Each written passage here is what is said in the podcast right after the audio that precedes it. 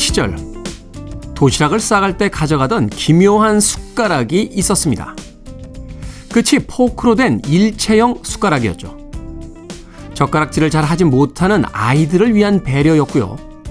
무엇이든 쉽게 잃어버리는 꼬마들을 위해 만든 나름의 아이디어 발명품이었습니다. 그 숟가락은 한편으론 아이와 어른의 경계선 같은 것이기도 했는데요. 머리가 큰 고등학생이 되자 더 이상 쓰지 않게 되었습니다. 군대 입대 신병 교육대에 갔을 때 포크가 달린 숟가락을 다시 보곤 묘한 기분이 들더군요. 마치 다시 아이가 된 느낌이었다거나 할까요? 별것 아닌 것이라고 지나칠 수도 있지만 어린 시절의 그 숟가락은 약자에 대한 배려와 고민이 담겨 있었다고 생각합니다. 고층 빌딩들 사이에서 힘겨워하는 사람들의 이야기를 들을 때마다 한 번쯤은 떠올려 봅니다. 그들에게 포크가 달린 숟가락이란 어떤 것일까? 아니, 그 친절한 배려심 깊은 숟가락이 있기는 한 걸까 하고요. 9월 17일 일요일 김태훈의 프리웨이 시작합니다.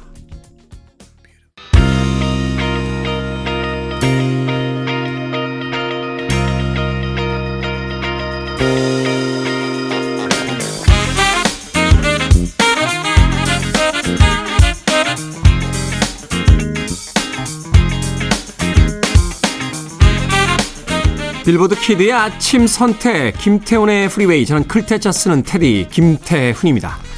오늘 첫 곡은 데이브 스튜어트의 Heart of Stone 듣고 왔습니다.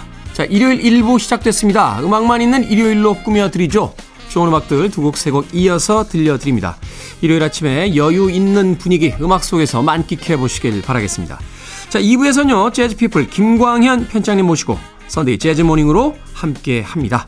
오늘은 과연 어떤 음악들을 또 재즈라는 장르에 실어서 들려주실지 잠시 후에 만나봅니다. 자, 청취자들의 참여 기다립니다. 문자번호 샵 1061, 짧은 문자 50원, 긴 문자 100원, 콩으로는 무료입니다. 여러분은 지금 KBS 2라디오 김태훈의 프리웨이 함께하고 계십니다.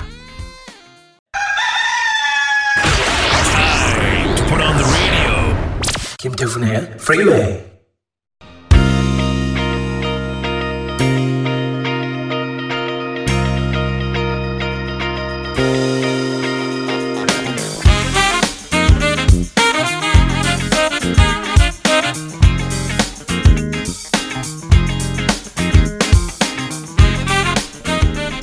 음악만 있는 일요일 세 곡의 노래 이어서 듣고 왔습니다. 메리 웰스의 My Guy 그리고 모리스 윌리엄스 and the Zodiacs의 Stay 그리고 에디슨 라이트하우스의 Love Grows까지 세 곡의 음악 이어서 들려드렸습니다. 강지연님께서요. 김태훈의 프리웨이 활기 있고 박력이 넘치는 프로 같습니다. 평소에는 주로 클래식을 듣는데 한 번씩 들으면 매우 좋아요 라고 하셨습니다. 뭐 매일 듣긴 좀 부담스러워도 한 번씩 듣기는 괜찮다. 뭐 이런 이야기로 들리는군요. 저 같은 시간대에 클래식 어, 프로그램이 있죠. 이재호 아나운서가 하는 거로 알고 있는데. 예. 뭐 이재호 아나운서 이재호 아나운서가요. 어, 제가 KBS에서 라디오 데뷔할 때 예, 패널로 데뷔했을 때 그때 DJ였어요. 어, 그러니까 2년이 뭐 벌써 한 20년 된 인연이죠. 예, 가끔 가끔 저 어, KBS 식당에서 밥 먹을 때 마주칩니다. 끝나는 시간이 똑같으니까. 뭐 괜찮습니다. 아, 클래식 들으시다가 아, 가끔 와서 들어주시는 것도 어떤 사람들에게 이 라디오 프로그램이요 어, 밥 같은 프로그램일 수 있고요. 또 어떤 사람들에겐 짜장면이나 짬뽕 같은 프로그램일 수도 있는 것 같아요. 밥은 특별한 어떤 맛은 없겠습니다만 그래도 매일 먹어도 질리지 않죠. 짜장면과 짬뽕은 정말 아주 그 아주 맛있는 첫 숟가락부터 아주 맛있는 그 맛이 입안에 확 퍼지는데 그걸 또 매일 먹을 수는 없어요. 어. 그러니까 라디오 프로그램들 뭐 여러 프로그램들이 있으니까 어떤 프로그램은 밥처럼 쓰시고 또 어떤 프로그램들은 짜장면이나 짬뽕처럼 쓰시는 것도 예, 나쁘지는 않을 것 같습니다. 강지현님 청취율 조사 기간에 꽤 고민되시겠는데요. 어, 떤 프로 들으세요? 라고 하면 아, 또 왔다 갔다 합니다. 라고 항목 중에 왔다 갔다 합니다라는 항목은 없을 거 아니에요. 프로그램 하나를 지정을 해줘야 되니까. 강지현님. 자, 유예진님 설정을 해두어서 매번 출근길에 시동을 걸면 김태현의 프리웨이가 나옵니다.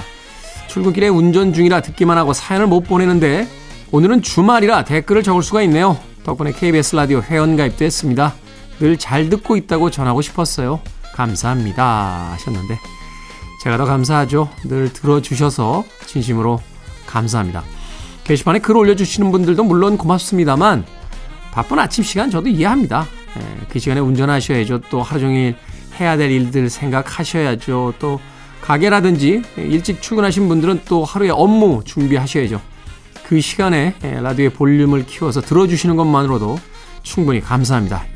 유예진님. 6781님, 가벼워집니다라는 말이 너무 좋네요. 가벼워집니다. 왜 그 말이 나를 울리죠? 사는 게 참 버겁습니다. 라고 하셨는데, 걸음걸이 속도를 조금 올려보세요. 어, 몸이 가벼워지면 마음도 가벼워집니다. 6781님. 자, 음악 듣습니다. 포넌 블론스의 음악으로 갑니다. What's Up 그리고 탈바흐만의 She's So High까지 두 곡의 음악 이어서 들려드립니다.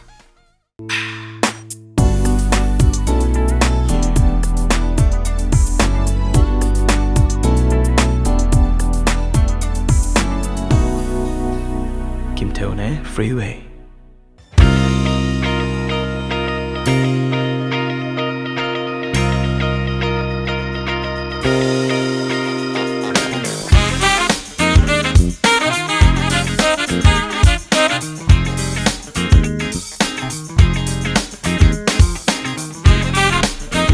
폴리노 다 코스타의 Sing is Believing 그리고 캐롤 베이어 세이거의 Is the Falling in Love까지 두 곡의 음악 이어서 듣고 왔습니다. 빌보드 키드의 아침 선택 KBS 2라디오 김태훈의 프리웨이 음악만 있는 일요일 함께하고 계십니다. 어, 8003님 지난 주말에요. 오랜만에 친구들을 만났는데 제각각의 이유로 다들 주부로 지내고 있더군요. 현재 직장일과 대학원 살림을 병행하며 살고 있는 저에게 참 열심히 살고 있다는 생각을 하면서도 문득 좀 쉬고 싶다는 생각을 하기도 했습니다. 그래도 프리웨이로 늘 힘을 얻어갑니다. 라고 하셨습니다. 삶의 방식이 다 똑같을 순 없겠죠. 그런데 항상 내 삶에 완벽한 만족이 있을 수 없다 보니까 누군가의 삶을 이렇게 부러워하게 되는 순간은 분명히 있는 것 같아요. 그렇지 않나요? 음.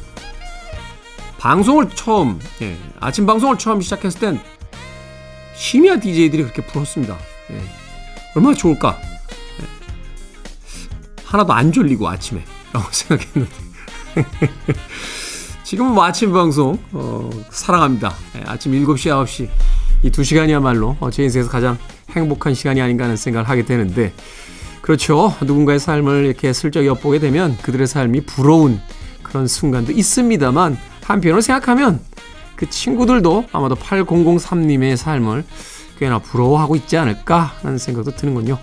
바쁘게 살고 열심히 사는 건 좋습니다만 그래도 어 잠깐 잠깐 쉬어 가시는 건 잊지 마시길 바라겠습니다. 음 그런 생각을 저도 했던 것 같아요. 어 뭐 한 달이든 6개월이든 한 1년 정도 좀 쉴 수 있으면 얼마나 좋을까? 그런데 사실 그렇게 쉴 수 있는 사람이 많지는 않죠. 본의 아니게 쉬게 되는 경우는 있습니다. 뭐 직장에서 나와야 된다든지 일자리를 찾지 못한다든지. 근데 저도 그런 경험이 있는데요. 그때는 쉬는 게 쉬는 게 아니에요. 예. 항상 마음이 쫓기고 불안하고 그러다 보니까 아, 계속 뭔가를 해야 되지 않나 하는 강박 때문에 오히려 쉽지 않은 시간들을 보내게 되는데 우리도 좀 긴 휴가 좀 줬으면 좋겠어요. 회사에서. 어, 그죠? 그런 그런 휴가를 주는 회사도 있긴 있습니다. 뭐 이렇게 안식년 같은 어, 그런 제도가 있는 회사도 있는데 그런 제도가 좀 일반화됐으면 좋겠다 예, 하는 생각도 해봅니다. 아, 물론 저는 합니다. 저는 계속 방송합니다. 예, KBS에서 한 2년 정도 쉬고 오셔도 저희가 라디오 DJ를 시켜드리겠습니다. 라고 해도 전 안 갑니다. 예, 걱정하지 마십시오. 7957님. 테디 시어머니가 되고 나니 이런저런 행사가 많네요. 며느리가 첫 생일이라 아들네 집에 와서 식사도 하고 선물도 줬는데 며느리가 엄청 좋아합니다. 근데 아들이 몸이 안 좋아 일찍 돌아왔어요. 마음이 내내 무겁네요. 라고 하셨습니다. 며느리 첫 생일에 시어머니가 가서 선물도 주고 오셨다. 이야. 아드님 몸은 금방 회복이 되겠죠? 예, 곧 건강해질 겁니다. 너무 걱정하지 마시고요. 좋은 시어머니가 되시기 위해서 참 열심히 노력하시는 것 같은데 며느리가 복이 많네요. 7957님. 자, 1489님, 테디, 조카 생일은 언제까지 챙겨줘야 할까요? 기준이 있는 것은 아니지만 대학 졸업해서 26살이거든요. 이게 한번 챙기기 시작하면요. 언제 멈춰야 될지 잘 모릅니다. 예. 저는 뭐 그렇게 챙기는 게 없습니다. 제 생일도 잘 안 챙기고요. 저희 동생이나 뭐 이렇게 조카 생일은 뭐 챙겨본 적이 없는 것 같고 동생들 생일은 그냥 단톡방에서 생일 축하해 하면 어 고마워 하고 끝이고요. 예, 어머니하고 아버지 생일은 예, 좀 챙기는 편입니다. 좀 억울해요. 예, 사실 제가 어린 시절에는 이제 초등학교 졸업한 이후부터는 집안이 약간 기울어서 어, 그렇게 기억에 남는 생일을 축하받아 본 적이 없는 것 같아요. 어, 그래서 그런지 몰라도 어른이 된 뒤에도 저는 제 생일 챙기는 거 되게 싫어하거든요. 어, 남의 생일 챙기는 것도 사실은 그렇게 좋아하지는 않습니다만. 예. 뭘, 뭘, 전 지구인이 다 가지고 있는 기념일을 그렇게 난리들을 부리는지. 예. 제 생각입니다. 예. 생일을 주간이나 달로 선포하시는 분들도 계시던데. 예. 음악 듣겠습니다. 데니스 윌리엄스의 음악으로 합니다. Let's hear it for the boy. 그리고 저메인 스튜어트의 We don't have to take our clothes off까지 두 곡의 음악 이어서 들려드립니다. You're listening to one of the best radio stations around. You're listening to 김태훈의 Freeway. 빌보드 키드의 아침 선택 KBS 2 라디오 김태훈의 프리웨이 함께하고 계십니다.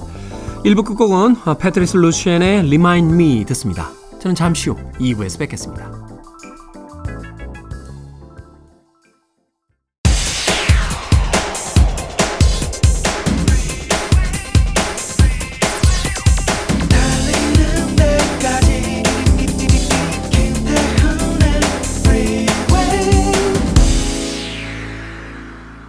(9월 17일) 일요일 김태훈의 프리웨이 2부 시작했습니다. 2부 첫 곡은 경쾌한 재즈 연주곡으로 들려드렸습니다. 티스퀘어의 Sunnyside Cruise 듣고 왔습니다.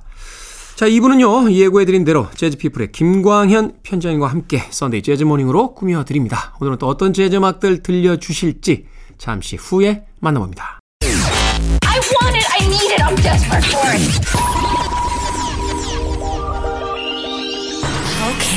Do it. 김태훈의 Freeway.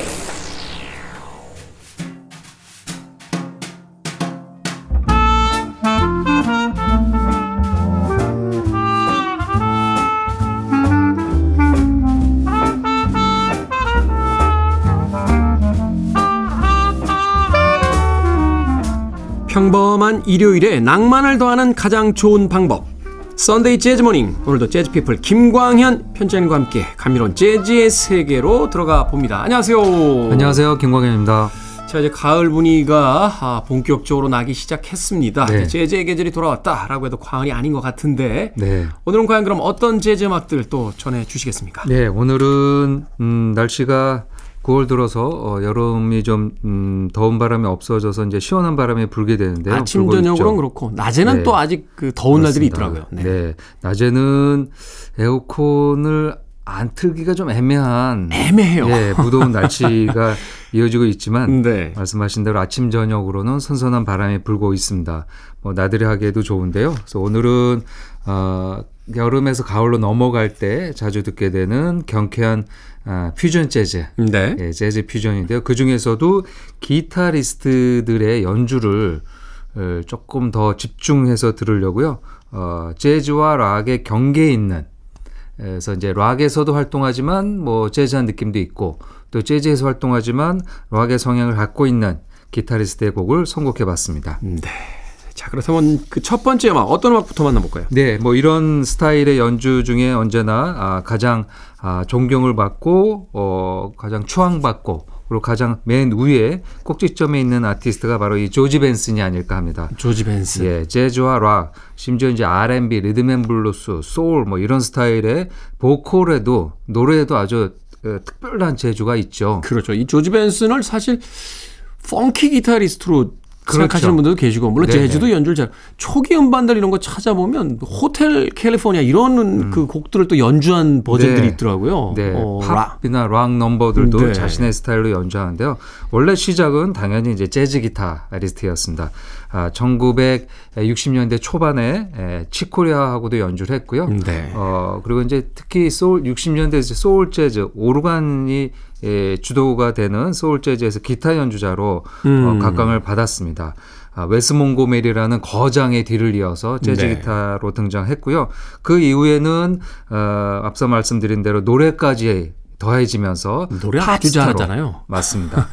실은 뭐 기타를 안 치고 아예 기타를 내려놓고 그냥 마이크 앞에서 노래하는 경우도 많이 있으니까요. 음, 네. 라이브 때는요.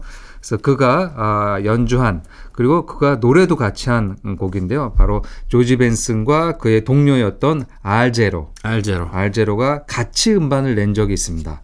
아, 2006년에 어. Give It Up이라는 음반인데요. 어, 몇몇 곡들, 그러니까 기존에 자신들이 불렀던 각각의 히트곡을 같이 연주하고 같이 노래를 했습니다. 네. 그래서 그 중에서 딱 지금 음, 들으면은 어울릴 만한 Summer Breeze이라는 곡을 골랐는데요. 이 곡은 미국의 소프트 락 듀오였죠. Seals and Crofts가 70년대 초반에 불러서 히트한 곡이고 뭐 여름과 가을에 너무나 많이 선곡되는 히트곡 중에 하나입니다. 음, 네.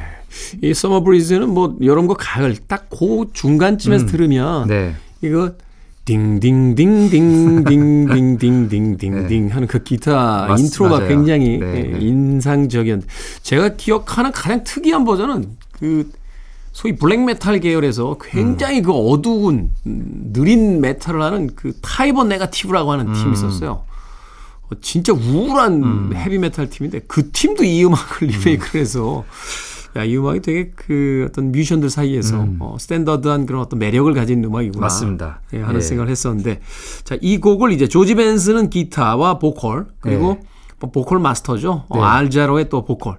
이제 듀오로서 이제 편성이 돼 있는 거죠. 맞습니다.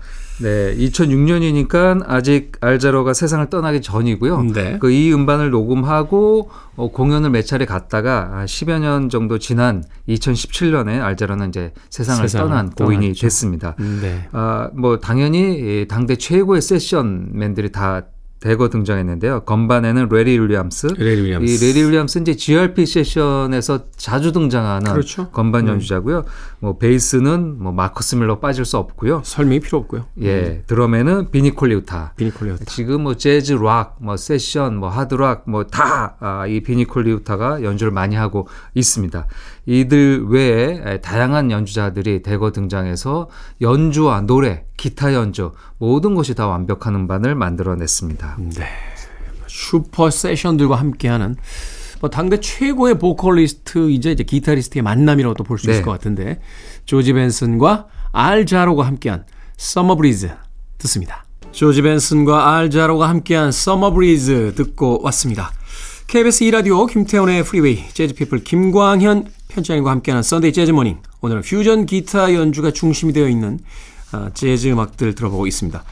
멋지네요. 연주가 뭐 이렇게 과하거나 아, 혹은 어떤 절대의 그 신공을 보여주는 이런 이런 연주는 아니었습니다만 아주 여유 넘치는 대가 둘의 어떤 만남이라는 그 여유와 아, 완성도가 이렇게 느껴지는 그런 음악이 아니었나 하는 또 생각이 드는데요. 네, 뭐 힘을 빼고 어, 뭐 이미 이 자신들의 기량은 몇십 년 동안 보여줬으니까요. 뭘 새삼스럽게 증명할 필요가 없는 두 사람이잖아요. 맞습니다. 예. 네. 그리고 72년 곡이면은 본인들도 젊었을 때였겠죠. 이 곡을 음, 처음 네. 만났을 때. 그러니까 그때 만났던 자신들의 젊은 시절을 회상하면서 아, 이렇게 둘이 같이 모여서 좋은 노래를 연주하고 녹음했습니다. 네. 뭐 자신들이 10대 때, 20대 때 들었던 노래를 60, 70대에 같이 다시 연주하거나 음. 아니면 연주자가 아니라면은 그 노래를 듣는다면은 당연히 그 시절로 돌아가게 되죠. 네. 그렇겠죠. 자, 기타로 연주하는 재즈 음악들. 어, 다음에 어떤 음악 들어볼까요? 네, 뭐 말씀드린 락에서 이제 재즈로 넘어올 때 제가 즐겨 들었던 아, 아티스트 에릭 존슨의 연주가 되겠습니다. 에릭 존슨. 에릭 존슨이 1996년에 발표한 Venus Isle이라는 음반에 실린 Manhattan이라는 곡인데요. 어, 이제 아마 이 이제 에릭 존슨의 곡은 여러 그 이제 락 좋아하시는 분들은 이 Cliffs of Dover라는 곡으로 많이 아실 겁니다. 네. 아주 인상적인 멜로디와 기타 연주를 갖고 있는데요. 특히 이 에릭 존슨은 기타 톤의 마법사. 음. 그러니까 기타 연주도 좋지만 톤을 굉장히 잘 잡는 아티스트로 많이 알려졌는데요. 네. 심지어 그런 별명이 지어진 이- 이유가 86년에 개인 솔로작을 이제 내기 시작했는데 그때 앨범 이름이 바로 Tones라는. 아, 자신이 추구하는 음악 세계에 그 톤에 대한 어떤 집착이 있군요. 맞습니다. 어. 아, 뭐 재즈와 락의 약간 중간에서 굉장히 부드럽고 어 그리고 강하지 않습니다. 기타 연주 톤이. 네. 그래서 락 입장에서 들으면은 조금 힘이 빠진 것 같고 음. 재즈 입장에서 듣다면은 또 즉흥연주가 좀 빠져 있지만 그 양쪽의 단점을 장점으로 승화하는 아티스트가 바로 이 에릭 존슨이 되겠습니다. 네. 음악가 집안에서 자랐고요. 예, 블루스의 고장 텍사스 오스틴 예, 출신입니다. 그 안에는 굉장히 bluesy한 감각이 있고요. 그리고 스티비 레이 본을 굉장히 좋아했었던 아, 스티브 레이 본은 블루스 그럼요. 블루스 기타리스트잖아요. 기타리스트죠. 네. 어, 어, 뭐 물론 그처럼 아주 끈적끈적한 블루스를 연주하는 건 아니지만 스티비 레이 본이 백인이라서 그런지 몰라도 그 블루스 연주에도 락 feel이 굉장히 그렇습니다. 강해서 예, 맞습니다. 예, 이런 음, 에릭 존슨 70년대 퓨전 재즈 밴드에서 활동하다가 뭐 이렇게 내용을 좀 보니까요 계약 분쟁 때문에 리더 활동을 좀 많이 못했다고 합니다. 음. 그래서 이제 본인의 리더작을 조금 늦지막히 80년대 중반부터 내는데요. 그 이후부터는 자신의 리더작을 어, 몇 년에 한 번씩. 근데 음, 네. 보통 기타리스트들은 1, 2년, 2, 3년에 내는데요. 이분은 한 6, 7년 정도. 아. 그러니까 굉장히 완벽주의자입니다. 아, 작곡과 편곡과 연주가 완벽하게 되어 있을 때 음반을 에, 내는데요. 뭐 그렇게 이제 탄생한 음반이 오늘 들으실 96년에 발표한 비너스 아이레 실린 맨하탄이라는 곡이 되겠습니다. 네. 이때 에릭 존슨을 락 그 애호가들은 또 이름을 기억하는데요. 바로 G3라는 G3 예, 기타 세 명이 모인 이 한때 그 전설적인 판처럼 취급이 돼서 그랬었죠. 어, 국내에서 이제 예. 기타 치시는 분들은 거의 뭐 바이블처럼 맞습니다. 그, 예, 들으시던 예. 이 G3가 시작된 게 96년이거든요. 그 거기에 이제 주축이 된 게 조 새트리아니라는 기타리스트고요. 네. 그다음 스티브 바이 있고 그리고 G3가 이 조 새트리아니와 스티브 바이는 고정이지만 나머지 네. 한 명이 좀 바뀌거든요. 네. 첫 번째 에, 기타리스트가 바로 에릭 존슨이었습니다. 아 그렇군요. 예, 이렇게 하고 나, 나중에는 아마 잉베이 맘스틴도 이 G3에서 같이 연주를 했죠. 네, 그 정도로 기타리스트들 사이에서는 어, 대가로 인정받는 아티스트입니다. 야, 조 새, 새트리아니하고 스티브 바이 같은 경우는 거의 뭐 그 선생님이잖아요. 맞습니다. 예, 기타 치는 예. 사람들에게는 거의 사부님이라고 부르는 예, 그런 인물들인데 그 두 사람이 이제 주축이 됐던 G3의 이 제 제일 첫 번째 네. 세 번째 기타리스트가 바로 에릭 존슨이었다. 네. 그 에릭 존슨의 이제 음악 중에서 오늘 Manhattan이라는 곡 기타로 연주하는 재즈 음악 아, 선곡을 해주셨고요. 이어질 곡 한 곡 더 소개를 해주시죠. 네, 하이럼 블록의 연주입니다. 하이럼 하이럼 블록. 블록이 86년에 발표한 From All Sides라는 음반에 실린 Window Shopping이라는 곡인데요. 네. 어, 재즈에서는 그 자코 파스토리우스하고도 연주를 많이 했고요. 그리고 나중에 와서는 본인의 리더작으로 어, 기타와 그리고 거기에 노래까지 더하면서 아주 펑, 펑크와 groove가 그냥 몸에 이, 그, 그 탑재돼서 나온 사람 같이 연주를 했습니다. 기타 연주도 훌륭하지만 그 목소리 아주 매력적이잖아요. 네. 그 약간 굵은데 요새 표현으로 뭐라고 해야 되고 약간 힙하면서 쿨한 듯한 툭툭 던지는 듯한 음, 맞습니다. 그 보컬이 굉장히 인상적이어서 네, 뭐 섬세한 기타리스트라고는 할 수 없지만 굉장히 터프하면서도 그 안에 예, 흑인적인 감성이 예, 잘 나타나게 연주하는 아티스트입니다. 그 독특하게 일본 오사카 출생입니다. 네. 그러니까 아버지가 주일 미군이었다고 합니다. 그래서 음. 이제 오사카에서 태어나서 물론 나중에 이제 미국 가서 연주를 하게 되는데요. 뭐 피아노, 기타뿐 아니라 피아노, 색스폰, 뭐 베이스 모든 악기를 아주 다재다능하게 예, 구사를 했고요. 80년대 에, NBC죠. 이 데이비드 레터맨 쇼의 네. house band의 기타리스트로 아, 많은 사람들의 눈에 익은 그 토크쇼를 하면 언제나 그 연주를 하잖아요. 미국 방송에서는. 네. 우리나라 팬들에게는 아마 그 제일 인상적인 게 이 데이브 레터맨 쇼의 그 back band들하고 음. 어, SNL 음. Saturday Night Li, Live의 그 back band. 맞습니다. 아마 굉장히 그 멤버들의 음악들 즐겨 들으셨을 거예요. 맞습니다. 뭐 연주가 너무 일단 연주를 잘해야 되죠. 그래서 네. 적재적소에 즉흥적으로도 연주를 해야 되고 초대 손님이 오면은 또 반주도 해야 되고요. 네. 에, 그 오랜 세월로 많은 시청자들의 눈에 익었던 기타리스트이기도 합니다. 그의 초기작 중에 하나인데요. 어, 또뭐 하이런 블록은 한국에서는 어쨌든 또 김종진 씨하고도 인연이 있죠. 예, 봄, 여름, 가을, 겨울에. 예, 많은 매체에서도 나왔지만 그가 아, 그 미국에서 연주했던 기타를 이제 뭐 판매 팔아야 되는 상황이 됐습니다. 그게 말하자면 이제 전당포 같은 맞습니다. 악기점이었다라고 맞습니다. 하더라고요. 예. 예. 뭐 90년대였던 일인데요. 자신의 가장 아끼는 그러니까 지금 아마 들으실, 들으실 Window Shopping도 이 기타로 연주를 했다고 네. 하거든요. 그래서 90년대 초반까지 이전에는 거의 다 이 연주를 했으니까요. 근데 그 기타를 팔 때 김종진 씨가 미국에 있었기 때문에 그 기타를 사왔는데 사오셨죠. 예, 그때 에, 이제 좀 검색을 해보니까요. 그때 구매했던 금액이 600 정도로 음. 뭐 공개가 되어 있습니다. 뭐 지금은 뭐 1억이 넘는다는 얘기도 있고 가격 뭐. 쉽지 않을 거예요. 왜냐면 네. 이게 전설적인 기타리스트의 네, 이야기 들으니까 이제 하이런 블록이 직접 들고 찍은 사진을 거기다가 네, 붙여가지고 인증을 하고 네. 사왔는데 하이런 블록은 만났잖아요. 김종민 네, 씨가 만났죠. 예. 다시 만났는데 그 기타 다시 팔아라. 그랬죠. 라고 하니까 하더라고요. 예, 김종진 선배가 가방에다 기타 넣고 바로 집으로 가셨다고 네. 하는 이야기. 남한테 뭐- 잘 보여주지도 않으세요. 그런가 집에 가야 볼수 예. 있을까요? 뭐 연주할 때 들고 나오시는 거 예. 이외에는 방송 프로그램에서 한번 이렇게 그 보여주셨던 적이 있는데 예. 잘안 보여주시려고 하더라고요. 이게 그 기타 연주를 우리는 볼 수 없으니까 네. 음악으로 어, 들으면 될 것 같은데요. 예, 기타는 이제 62년 펜더 스트라토캐스터입니다. 네. 기타 좋아하시는 분들은 이제 펜더와 깁슨으로 이렇게 대표되는 기타 레이블을 알고 계신데요. 이 펜더 기타 body에 깁슨의 픽업 그래서 이제 기- 펜더와 깁슨이 약간 합쳐져 있는 펜더 body에다 이제 픽업하고 또 neck도 예, 그 neck도 깁슨으로 깁슨이죠. 달았죠. 예, 이제 네. 깁슨은 이제 그 humbucker라고 해서 약간 이제 도톰한 음. 그 픽업을 썼는데요. 그래서 두 개의 기타 소리가 잘 장점이 녹아 있는 음. 아, 아주 좋은 연주인데요. 뭐 연주로 들어보시죠. 그렇죠. 이 연주하는 아티스트들에게는 그 자신만의 소리를 갖고 싶은 네, 욕심이 있는데 맞습니다. 바로 네. 그런 소리를 가진 기타가 지금부터 연주되겠습니다. 일단 에릭 존슨의 Manhattan 네. 감상하시고요. 이어지는 곡은 하이럼 블록, Window Shopping까지 두 곡의 음악 이어드립니다.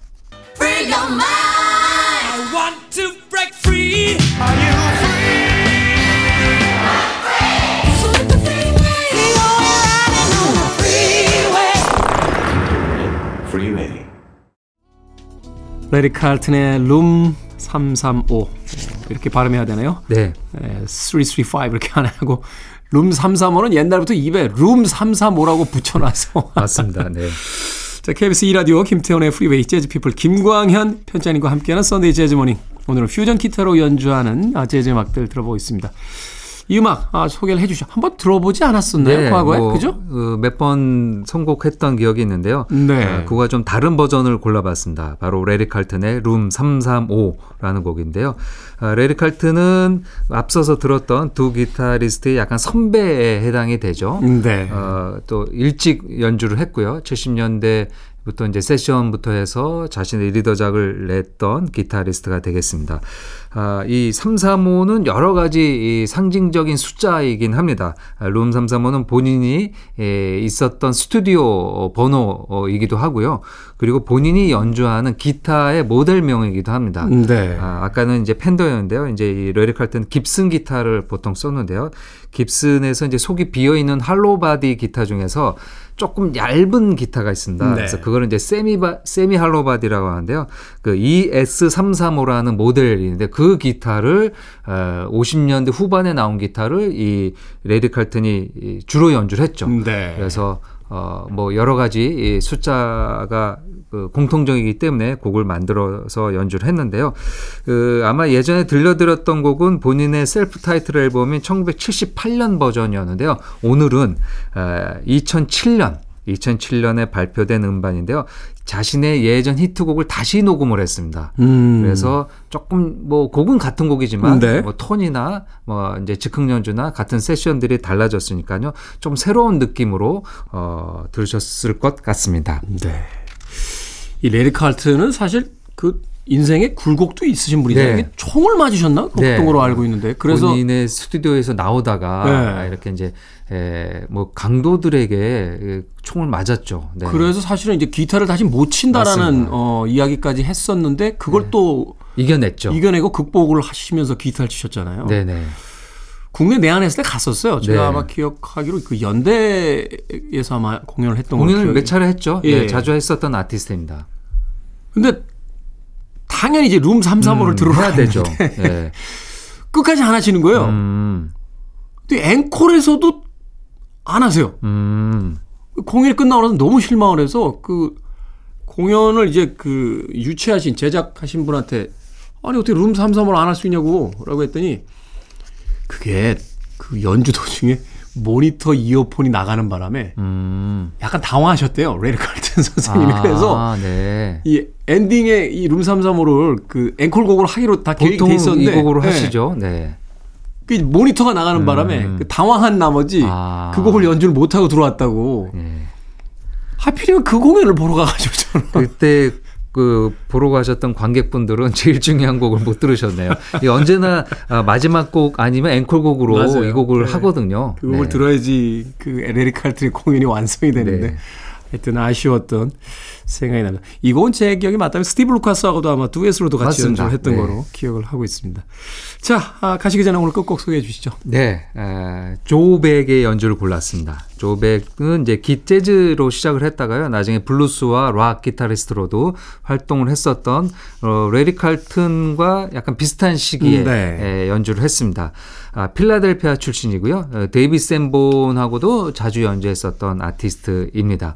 아, 10대 후반부터 연주를 했으니까 뭐 천재적인 능력을 보여주었던 아티스트인데요 스탄 게츠와 연주했고요. 20대 초반에는 마일 데이비스 라이브 때도 기타를 연주했었던 천재군요. 예, 뛰어난 아티스트입니다. 근데 그 이후에 에, 이제 퓨전, 그러니까 우리가 즐겨 듣는 80년대 재즈 퓨전에서는 에, 다른 연주, 그러니까 지금 먼저 들었던 래리 칼튼이나 리 릿나워 같은 연주에게 조금 밀린 면이 없지 음, 않아 네. 있습니다. 뭐 그러더라도 7, 80년대 계속 음반을 냈는데요. 그 중에서 75년에 발표한 자신의 이름을 딴 벡이라는 음반에서 Red Eye라는 곡을 골라봤습니다. 네, 이건 오늘 끝곡으로 준비해 놓도록 하겠습니다. 자, Sunday Jazz Morning 재즈 피플 김광현 편집장님과 함께했습니다. 고맙습니다. 감사합니다.